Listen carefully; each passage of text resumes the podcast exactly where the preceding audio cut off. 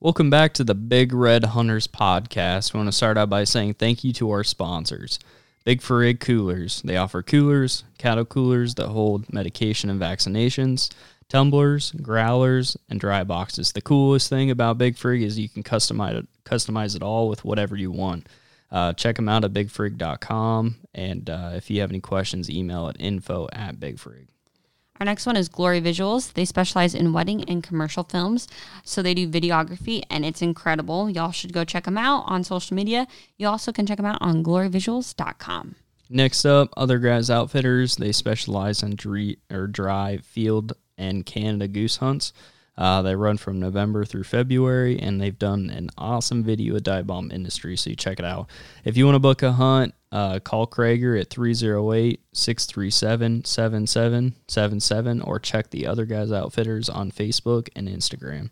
Next up is Faithful Images. This is our personal photography business. Um, you can check us out on Instagram or Facebook at Faithful Images Nebraska or our website, our website, faithfulimages.org. Next up, uh, Redbeard's Custom Calls. He runs the Timber Rattler or the Cut Down Duck Call and Crossing Guard Goose Call. Awesome calls, awesome quality. This guy's know he knows what he's doing. So give uh, Andrew a call at 712-898-6989 and uh, let him know we sent you because he'll give you 10% off. Yeah, buddy. All right. Next one is Chaco Peru, owned by Angelo. He specializes in big game and waterfowl hunts in the U.S., Mexico, South America, Europe, and Australia. So you can check him out at chakuperu.com or contact him at 469 999 4043. Last one up, and a new sponsor to the podcast, Whitetail Taxidermy in Louisville, Nebraska. Owned by Jody Schultz. Uh, you might know him as Pappy from our YouTube. Awesome guy, and he's an award winning taxidermist. So give him a call at 402 630 0031. With that being said, those are our BRH podcast sponsors. We appreciate each and every one of them, and let's jump into the episode.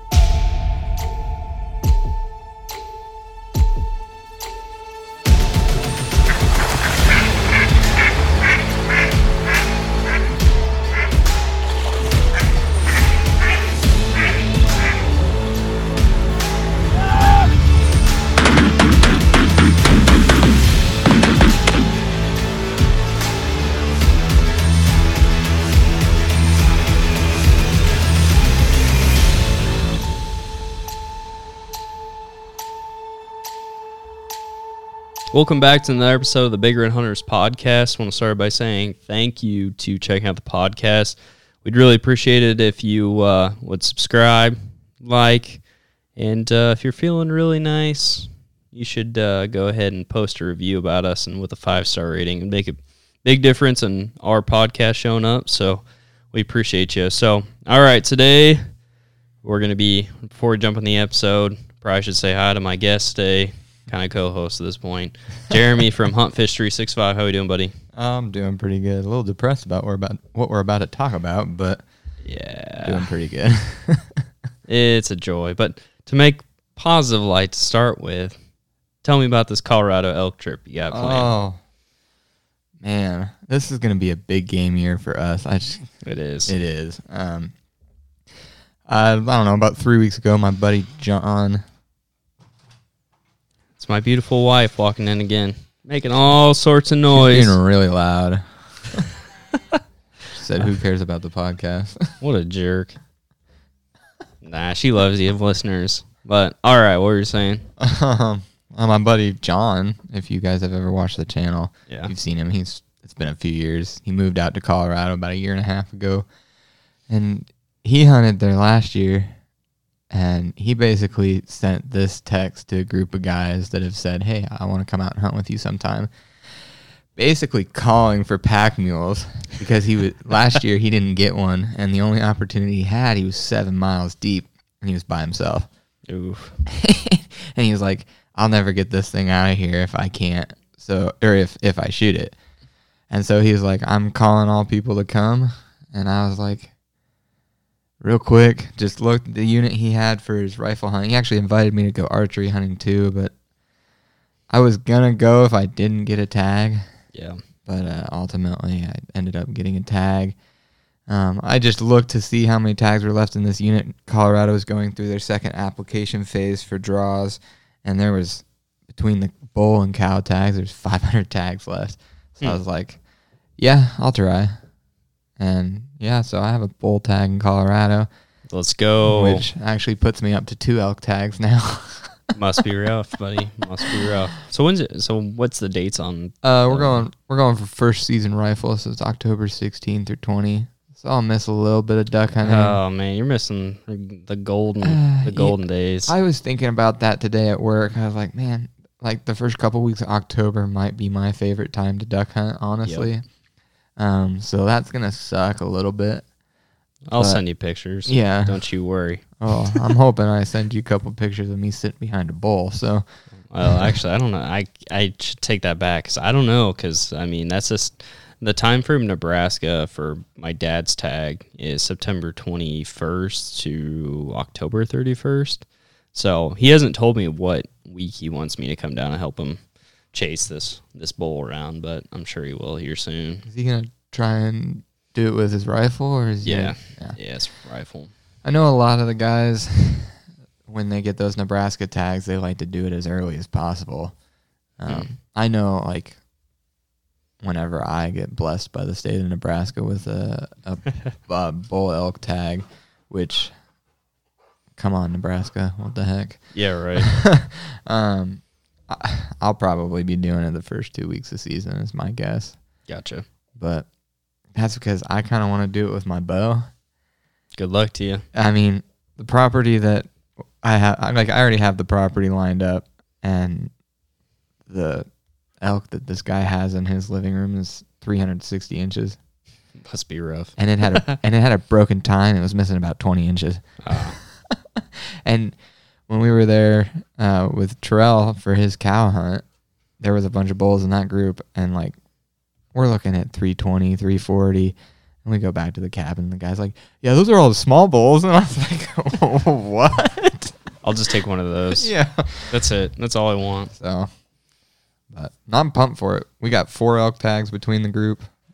One, my uncle got a cow tag in Nebraska. We've got a couple Wyoming tags, and then now I'm going to Colorado.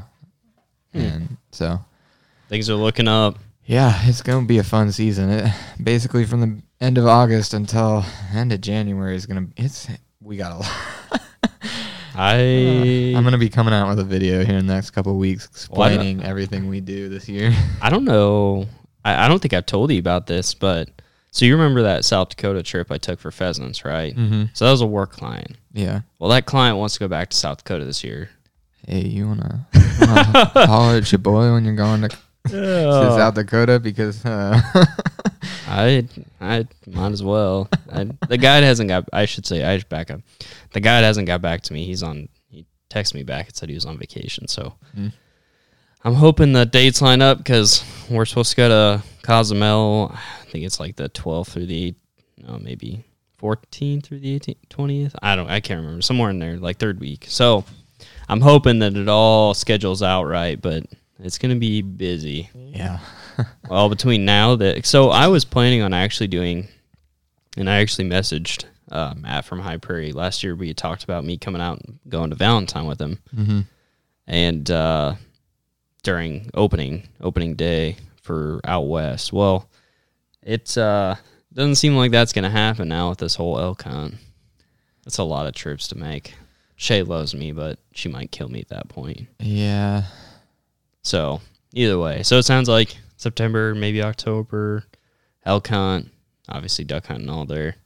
No- November, got the a pheasant hunt. Go to Cozumel. Uh, December, I don't think I have anything December yet. So if anybody's got December stuff, like that guy in New Mexico, Rio Grande River, let's go. and then just January, got the Arkansas trip. So There you go. well, then I got snow goose season, but gotta love it. Yeah, I'm just ready for it to happen. I'm so ready. I'm so pumped for dove and dude. uh, teal season. I I've taken my break. I've gotten away from hunting. I've got my all my laziness aired out. It's time to get back to work. I just got to get through July because that the first week of August, I have a family reunion up in Washington. As soon as I get back from that, I got two weeks of work. We're planning my uncle's elk hunt because he got he's got the early season cow tag, Oh, gotcha. so it starts August first actually. But we're all gonna be out of town that week, so we're gonna go at the end of August. And while they're elk hunting, I'm actually gonna I'm planning on getting an antelope tag for my buck. Good luck on that, And, buddy. Yeah, no, I mean it's only forty dollars. Oh, I'm not saying about Not- that. I'm just trying to get near one of No, those I things know. with a bow. It's what I'm saying is like if I don't if I'm not successful, it's forty dollars. I'm gonna be up there as it is. Yeah. So I'm gonna probably give that a shot. We'll see. I might change my mind. It's a lot of walking, and that's a lot of heat. Yeah. I'm a sucker for pain apparently though. so- Yeah, especially that between that and the two elk tags and that. You're gonna come back in like November and be like, I'm sick of walking. I'm not going pheasant hunting with you. oh no. By the time I get done by the time I get to end October, I'm gonna look like a bodybuilder from the waist down. Call me elk fit. yeah. Right. No, I'm just kidding. But all right, well, we got the positive out. Got a lot of plans. We'll probably do a podcast at some point about what our actual plans are. yeah, right.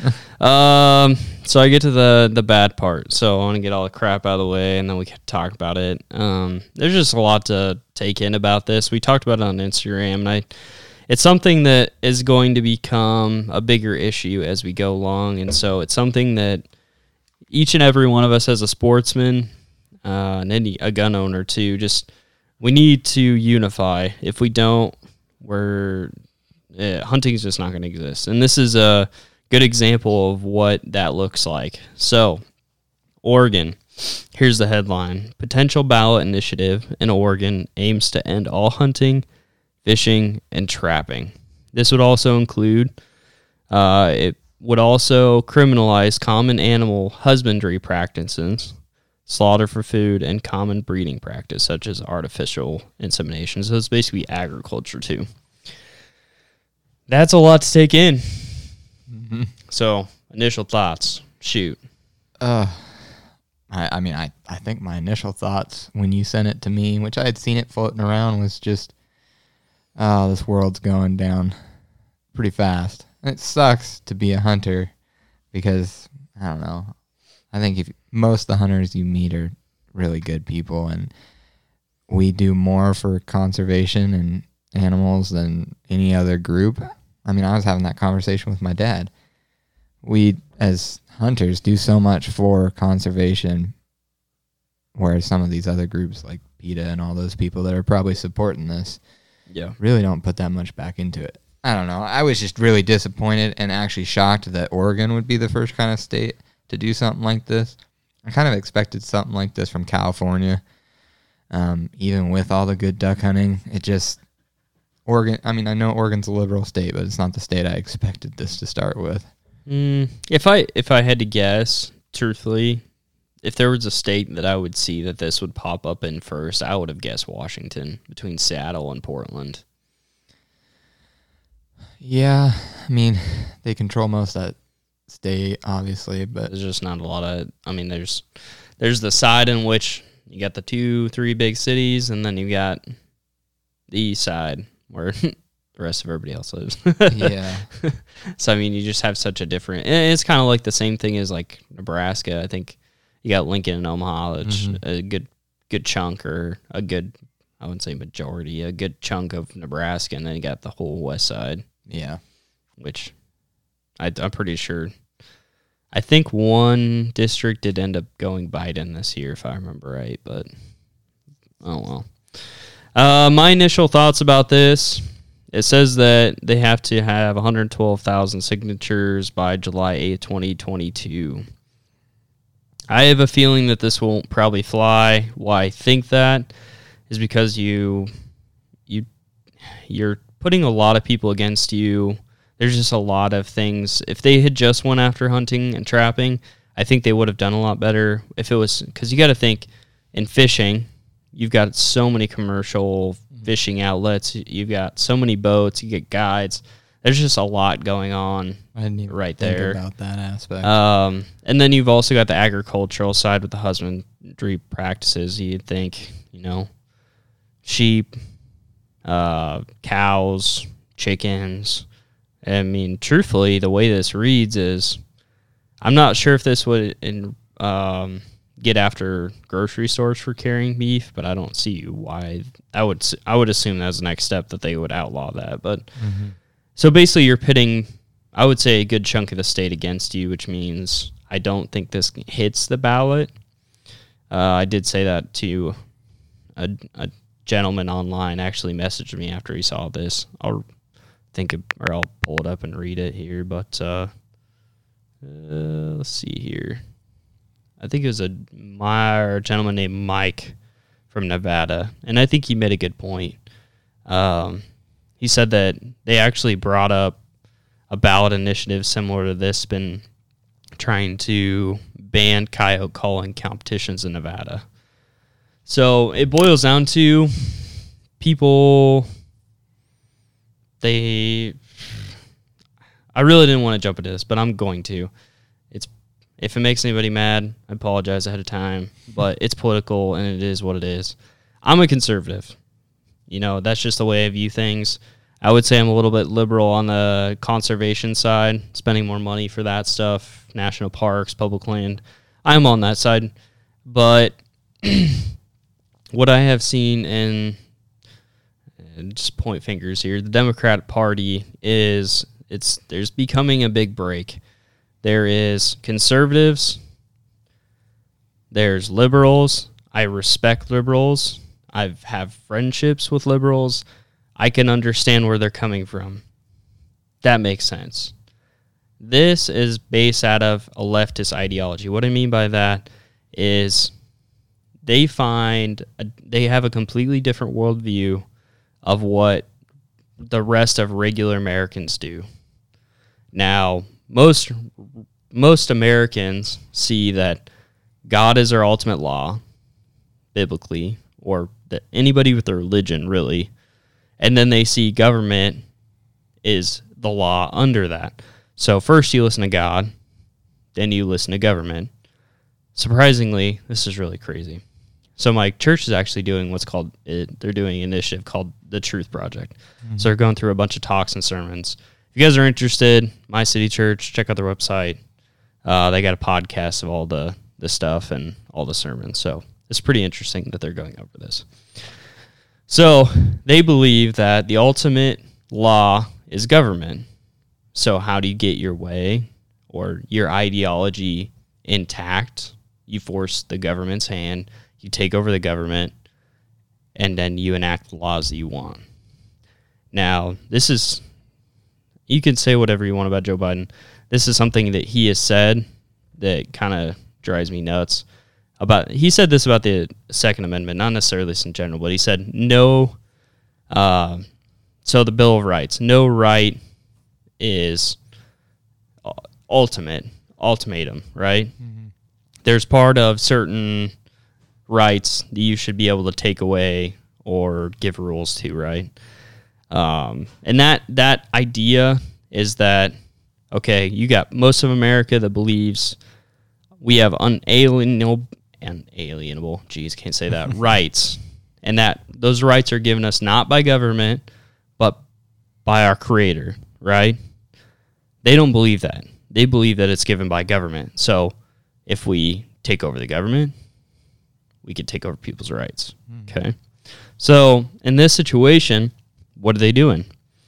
They are attacking our way of life through their their their battle with government. And I think that this is just it's just a beginning. And that's the the hard part is and it's just the reality. I mean, the first question is you have to ask yourself why? Why did why did they care about this and what it is they're attacking? So I'm just asking you that question. Why they why they trying to take our right away from hunting? Because this is a good question, deep question. Well, ultimately, I think the heart of it, when you look at the hunting aspect of it, is that I think this is just.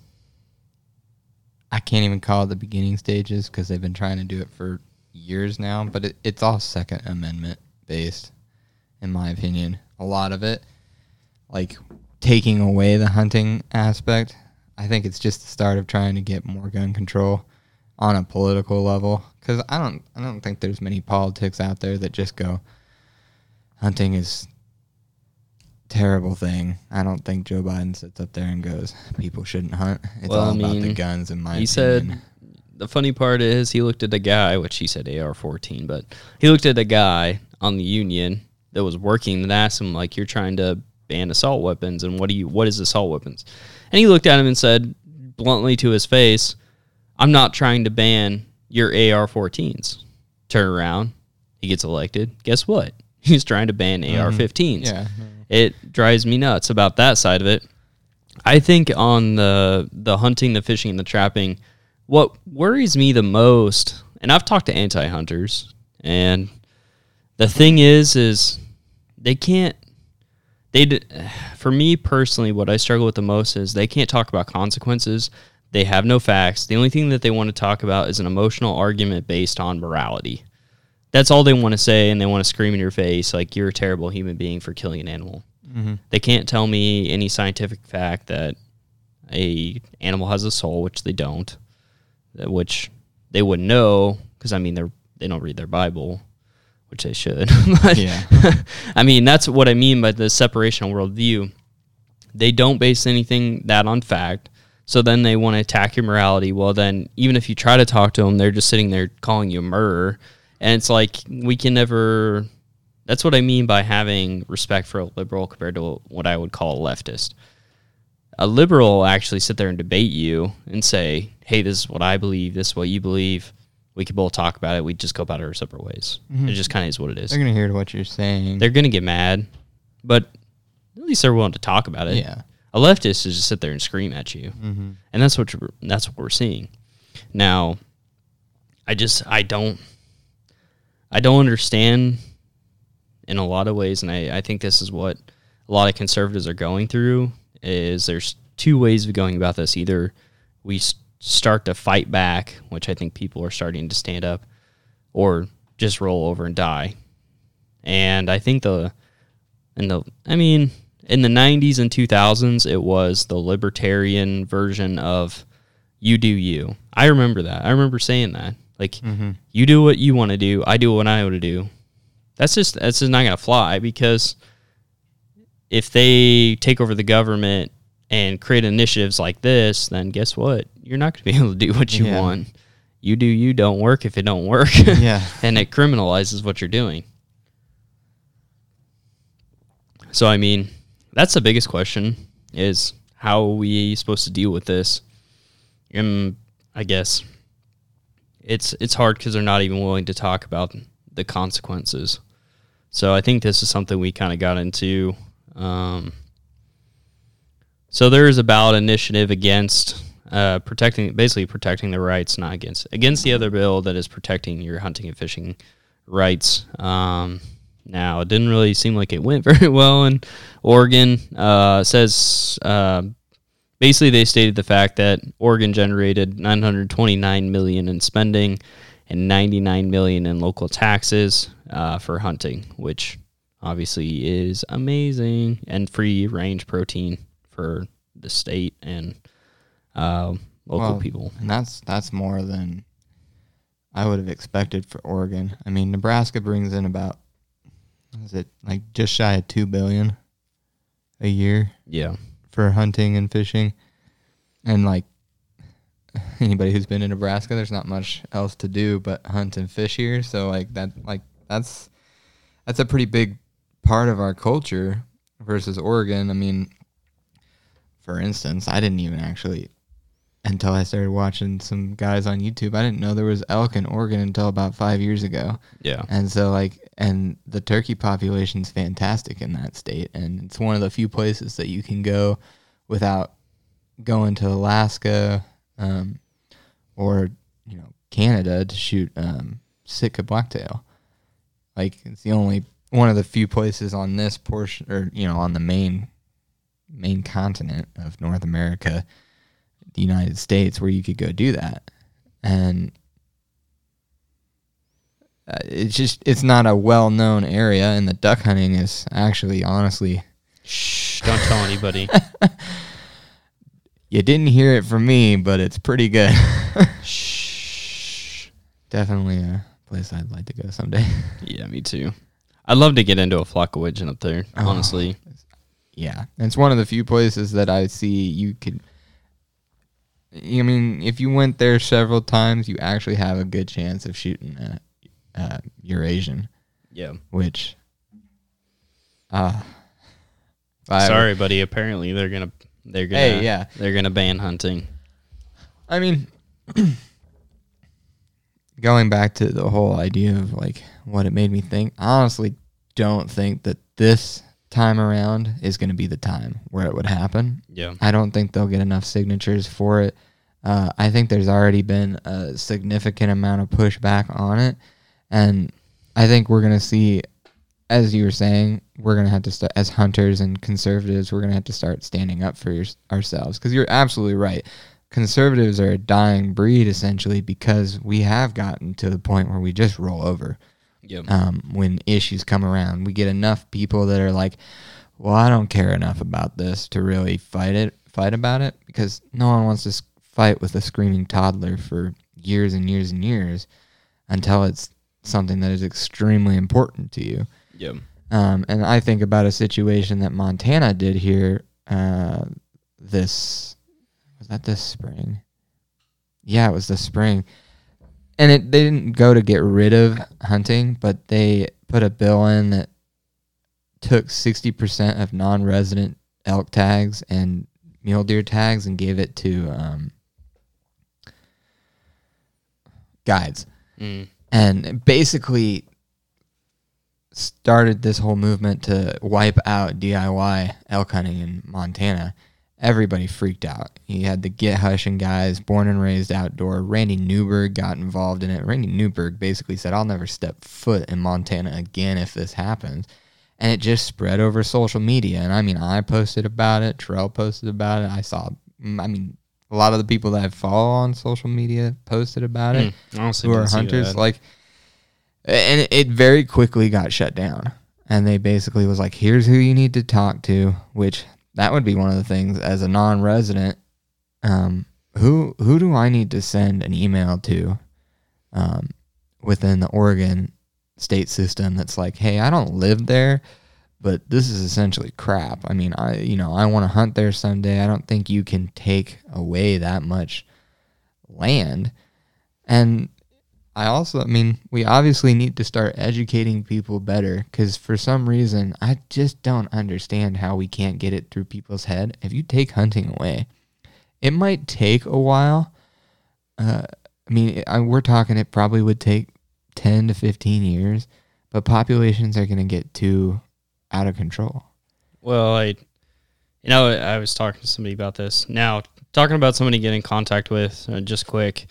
Uh, I don't know the actual person. Uh, probably your best per- bet is to email info at sportsmanalliance.org. So there's they're the actual the ones that I saw the original article from. Um, looks like they're in Columbus, Ohio, but basically the Sportsman Alliance is that um, if you follow them, they um, they're based on the fact of hunting rights in the U.S. and they bring up topics like this topic in order to educate people. So if you guys are looking for issues to get behind and help other hunters out, uh, looks like they've got uh, Michigan, they've got an article up, South Carolina.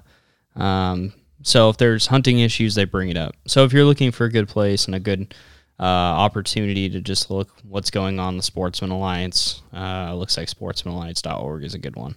So they've got a couple of uh, things. It looks like they actually talked to Meat Eater. So there you go.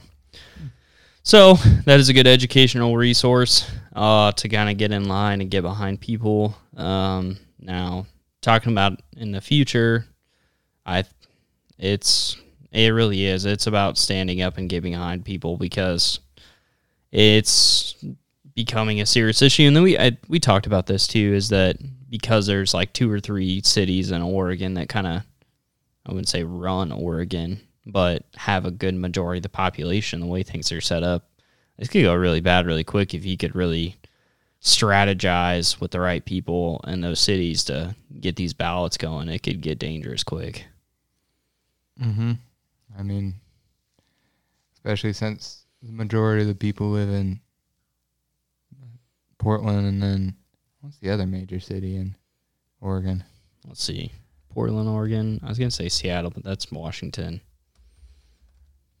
Cities in Oregon. Let's see. Salem. There you go. Salem. That's the other big one. Portland, Salem, and then Eugene. Looks like of the population, there's like 4 million people in Oregon, and looks like 645,000 live in Salem, 169, or Portland, uh, 169 Salem, and 168 in Eugene. So, So looking at about a million people yeah. within those three. A quarter of your population within the state. I mean, your bigger cities, as sad as it is, are always your more left-leaning people who would vote for something like this because they don't view it the way most people do. Or I shouldn't say it like that. Well, okay. So I'll, I'll jump in. So I have honestly tried to stay non-political, even though some things drive me nuts. Shay, Shay would be laughing so hard if she was on the podcast right now. Um, but uh, I try to stay away from because I think if there's a place for people to be able to connect and get past some of the barriers that are out there just between political s- schemes, it, it it it is you know being in the outdoors. We've talked about being in the blind with other people, and it just gets you past some of those certain barriers just because you see hunting in the same same light. I think mm-hmm. that conservatives and and liberals can honestly connect under hunting, and that's that's a positive thing. You know, I do want people to connect, and you know, the thing when I say that I don't respect leftists, the main reason why I don't respect leftists is because you can't have a conversation with them, And that that's that's just a, something that's becoming way too normal. and facts just don't. I don't know if they just don't. eh, eh, it's almost like they're brainwashed to the point where they just even if you tell them a fact, it just goes right over their head, and then they just continue to attack on the same note. You know, if you sat here and talked to a leftist, and I'm not saying there isn't some respectable one, but the ones that I've dealt with, I could sit here and say we bring or hunters would bring in 99 million, so 100 million in local tax revenue. And on here, this ballot initiative uh, looks like going over the median household income is 51,000 and the persons below poverty line is 18% Oregon. So 18% of people that would be below the poverty line in Oregon benefit from hunters. Not just not just animals, but people. Mm-hmm. So you could bring that fact to them, and it would just be like, "Well, you're you're a murderer. You're killing animals." Like, um, and t- kind of going back to what we were saying, that doesn't even account for the amount of tags that are bought, the amount of duck stamps that are bought, and I don't know if they have habitat stamp, but habitat stamp, and that doesn't even include all the fishing and commercial fishing. It's like it I you it goes over my head why that makes any sense and them not being able to understand the consequences is extraordinary. Well, what do you do, Jeremy? What do you do? What do we do? Uh, He chuckles. I don't. I, I wish I had a great answer. I, Well- I mean, we just continue to Beat our heads. be- beat our heads and fight back. I mean, at No, this, I if if I had anything, if I had, could share any piece of advice, and this is directed towards there's two parts of this directed towards liberals. Liberals, I'm just gonna be honest. The more you read, the more you'll see that the Democrat Party has continued to move farther and farther left.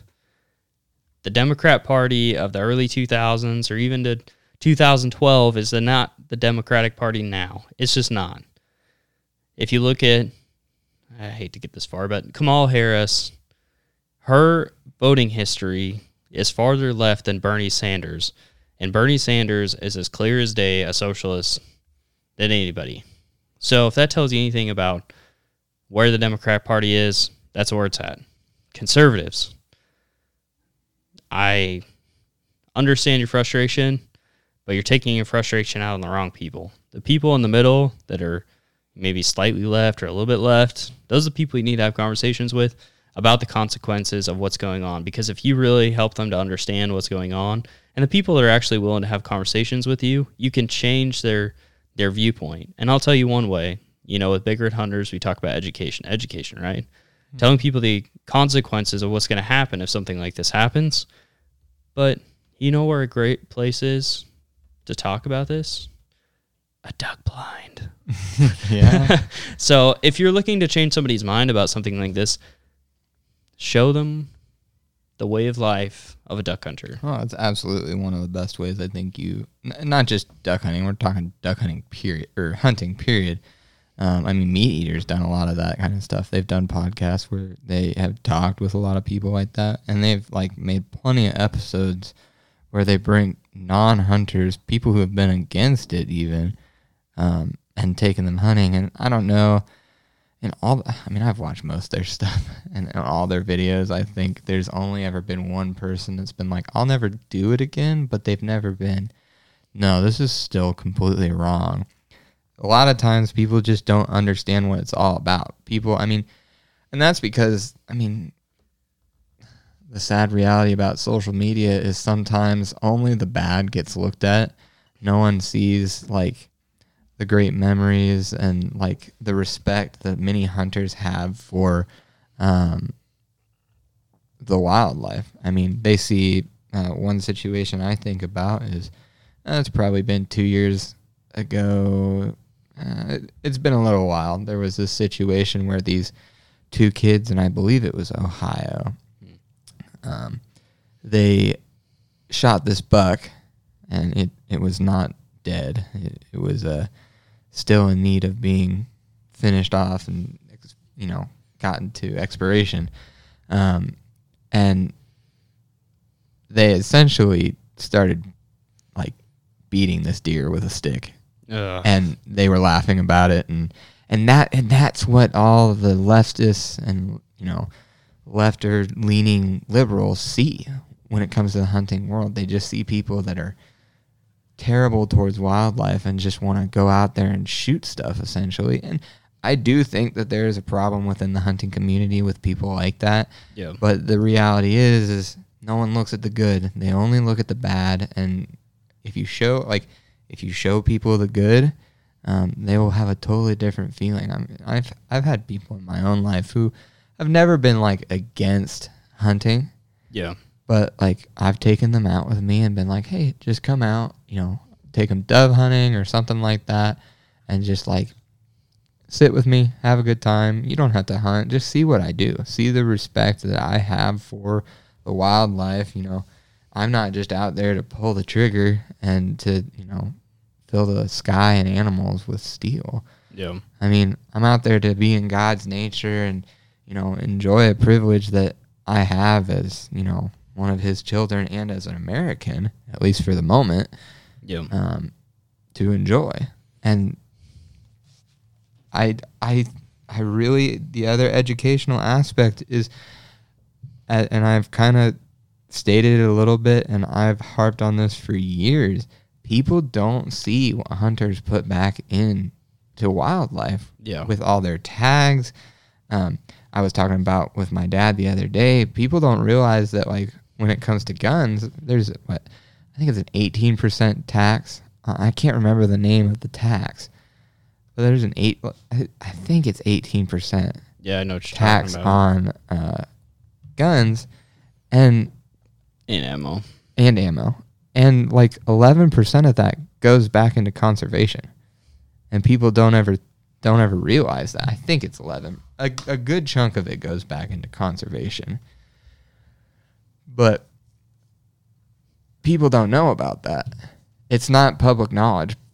Like all the good that hunters do and even gun owners do for wildlife kind of gets buried so it's not seen. And that's disappointing to me. Well, I mean, one of the one of the biggest um I mean, one of the big, biggest successes that has ever happened in well nature really but one of the main ones is something we hunt and it's something we hunt all winter long is canada geese Mhm. when canada geese first existed they found the honker or the giant i guess you'd say is they found them on cliffs there was maybe 50 to 100,000 of them when they started finding them. Mhm. Now, I last time I saw, I think they said 2 million of them exist.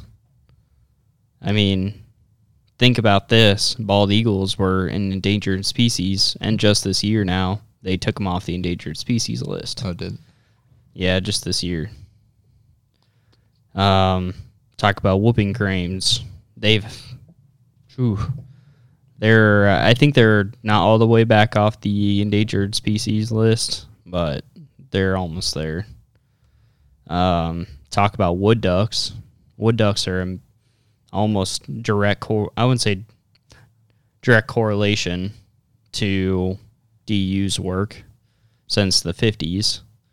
I mean, and truthfully, we're gonna have to worry. We have to worry about the future because last time I saw, mallards were down forty nine percent this year in the this the population of Yeah. the, breeding population. I saw you say that. population. I'd That was from Delta. Delta said that. So, I mean, it's something that we not only have to worry about, or I guess can celebrate the past, but we also need to worry about the future, about conserving, well, species in the future. was trying to find this thing that I actually came across a couple weeks ago that talked about all the species in North America and like where they were. I think it was about you know early 1900s in um, population size and where they are now thanks to conservation and hunting. I mean, some of the species and you named a few few of them that are notable on that list that like people of today would look and go those used to almost be gone. Um, big one, white-tailed deer. You know, they were less than at one. This I can't. I, I wish I could have found it. I wish I could see the exact numbers, but they had a low population. Now there's over, like, there's pushing 10 million deer in the United States. Yeah. Um, elk were down like less than 5,000 in the entire country, and now we're over a million. I mean, wild turkeys basically did. Wild turkeys didn't exist in like 45 of the 49 states Yep. for the longest time, and now like the only state in this country you can't which I'm sure if you walked around, if you could cover every inch of the state, you probably could find one. Is Alaska? You can't like there's there's no season. There's like no for sure population there. But even Hawaii has turkeys at this point, which obviously those are planted. But Yeah. conservation help has helped bring the bring these species back and back. Wow, I mean, DU and National Turkey Wildlife, you know.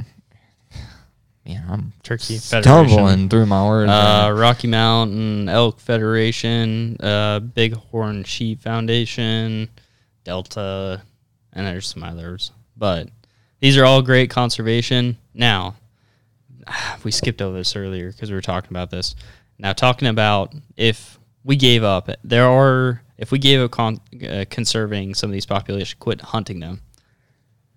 What you will find is that in 10 to 15 years, there are some species that are going to die off, and then you're going to have some species that take off and get to the point where there is too many of them. Mhm.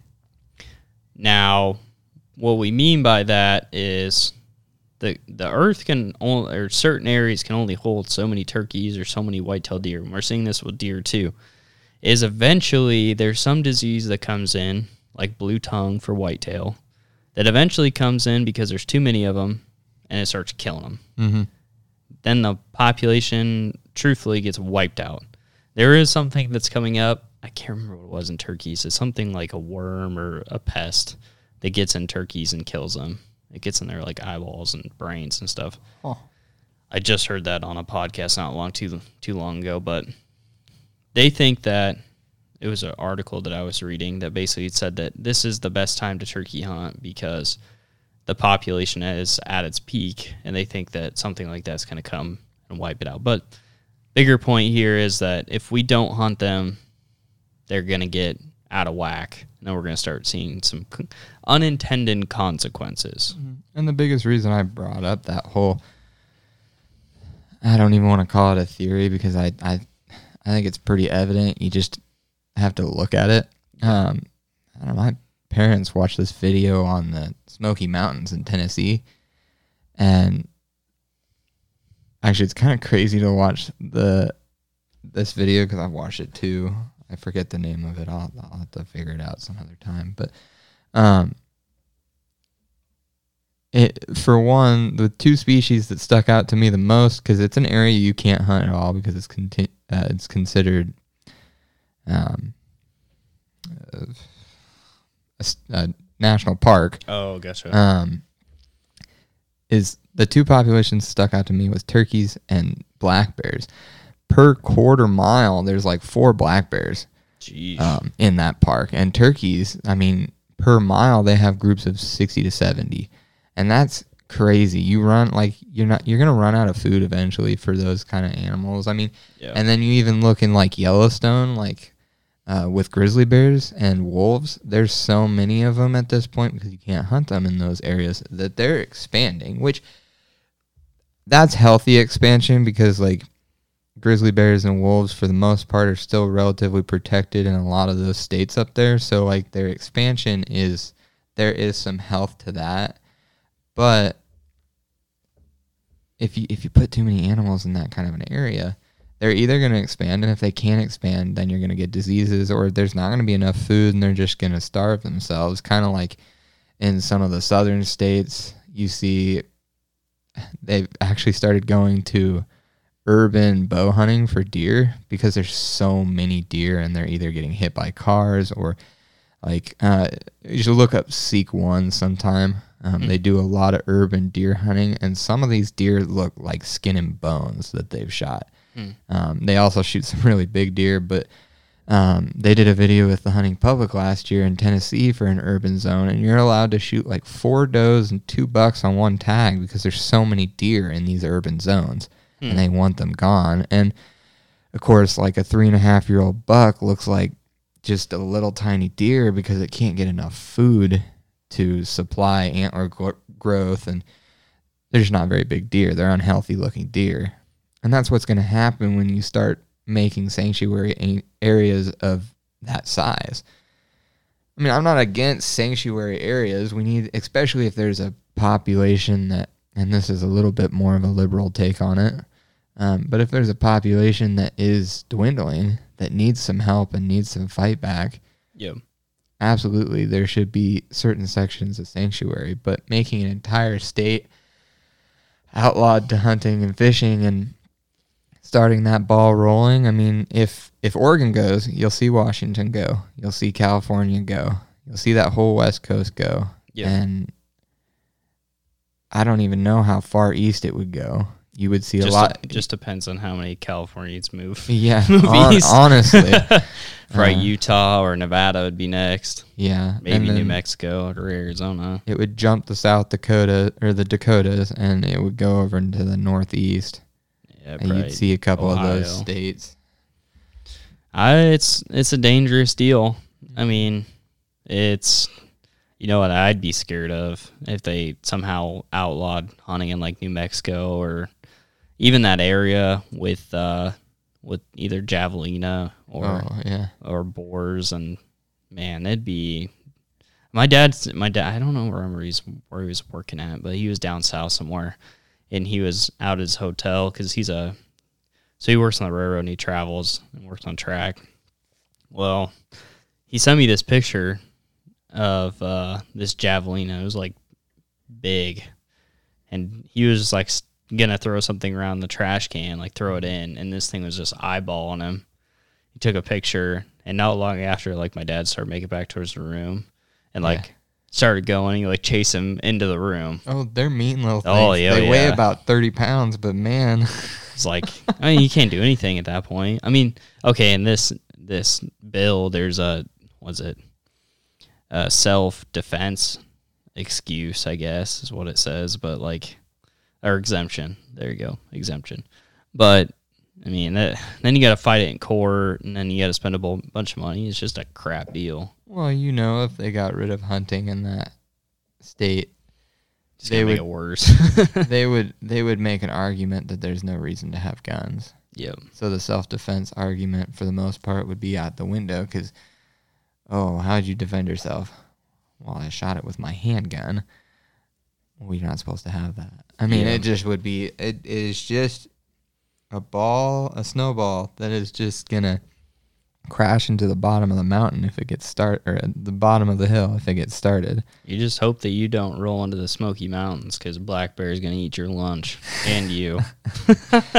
dude that for like i don't have a problem with bears but like if i'm in bear country which yay i'm going to colorado and wyoming this year yeah. um i just i would the the hair on the back of my neck stands up and the when i heard that four and they're black bears so like it's you know the more docile species of bear if you will But Yeah. that many bears in one area you're bound to have some issues and that just freaks me out Did uh did you get a chance to listen to our episode with uh, Levi of the Pole and Feathers podcast? i listened to about the first half and then i Uh, uh, so I asked him about bears, and he's like, didn't he say he had one come to his tent or something like "Yeah, that Yeah, he had one that- like come to his tent and was like sniffing around." yeah and he said he's got one that hangs out around his house, and like he's run into a lot, and it's really chill. But like, just think of running into a grizzly bear yeah like all the time. uh-huh You're not really sure what they're gonna do.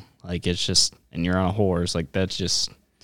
I, I'm sure you'd become used to it and how they act, and their personality, but still, that's that's a killing machine that's just waiting to explode and come after you. Wow, especially grizzly bear. That's a 600 pound killing machine that can run almost 30 miles an hour, which you wouldn't think a 600 pound just absolute unit could Yeah. muster up 30 miles an hour, but you got to be able to chase down an elk. I I guess.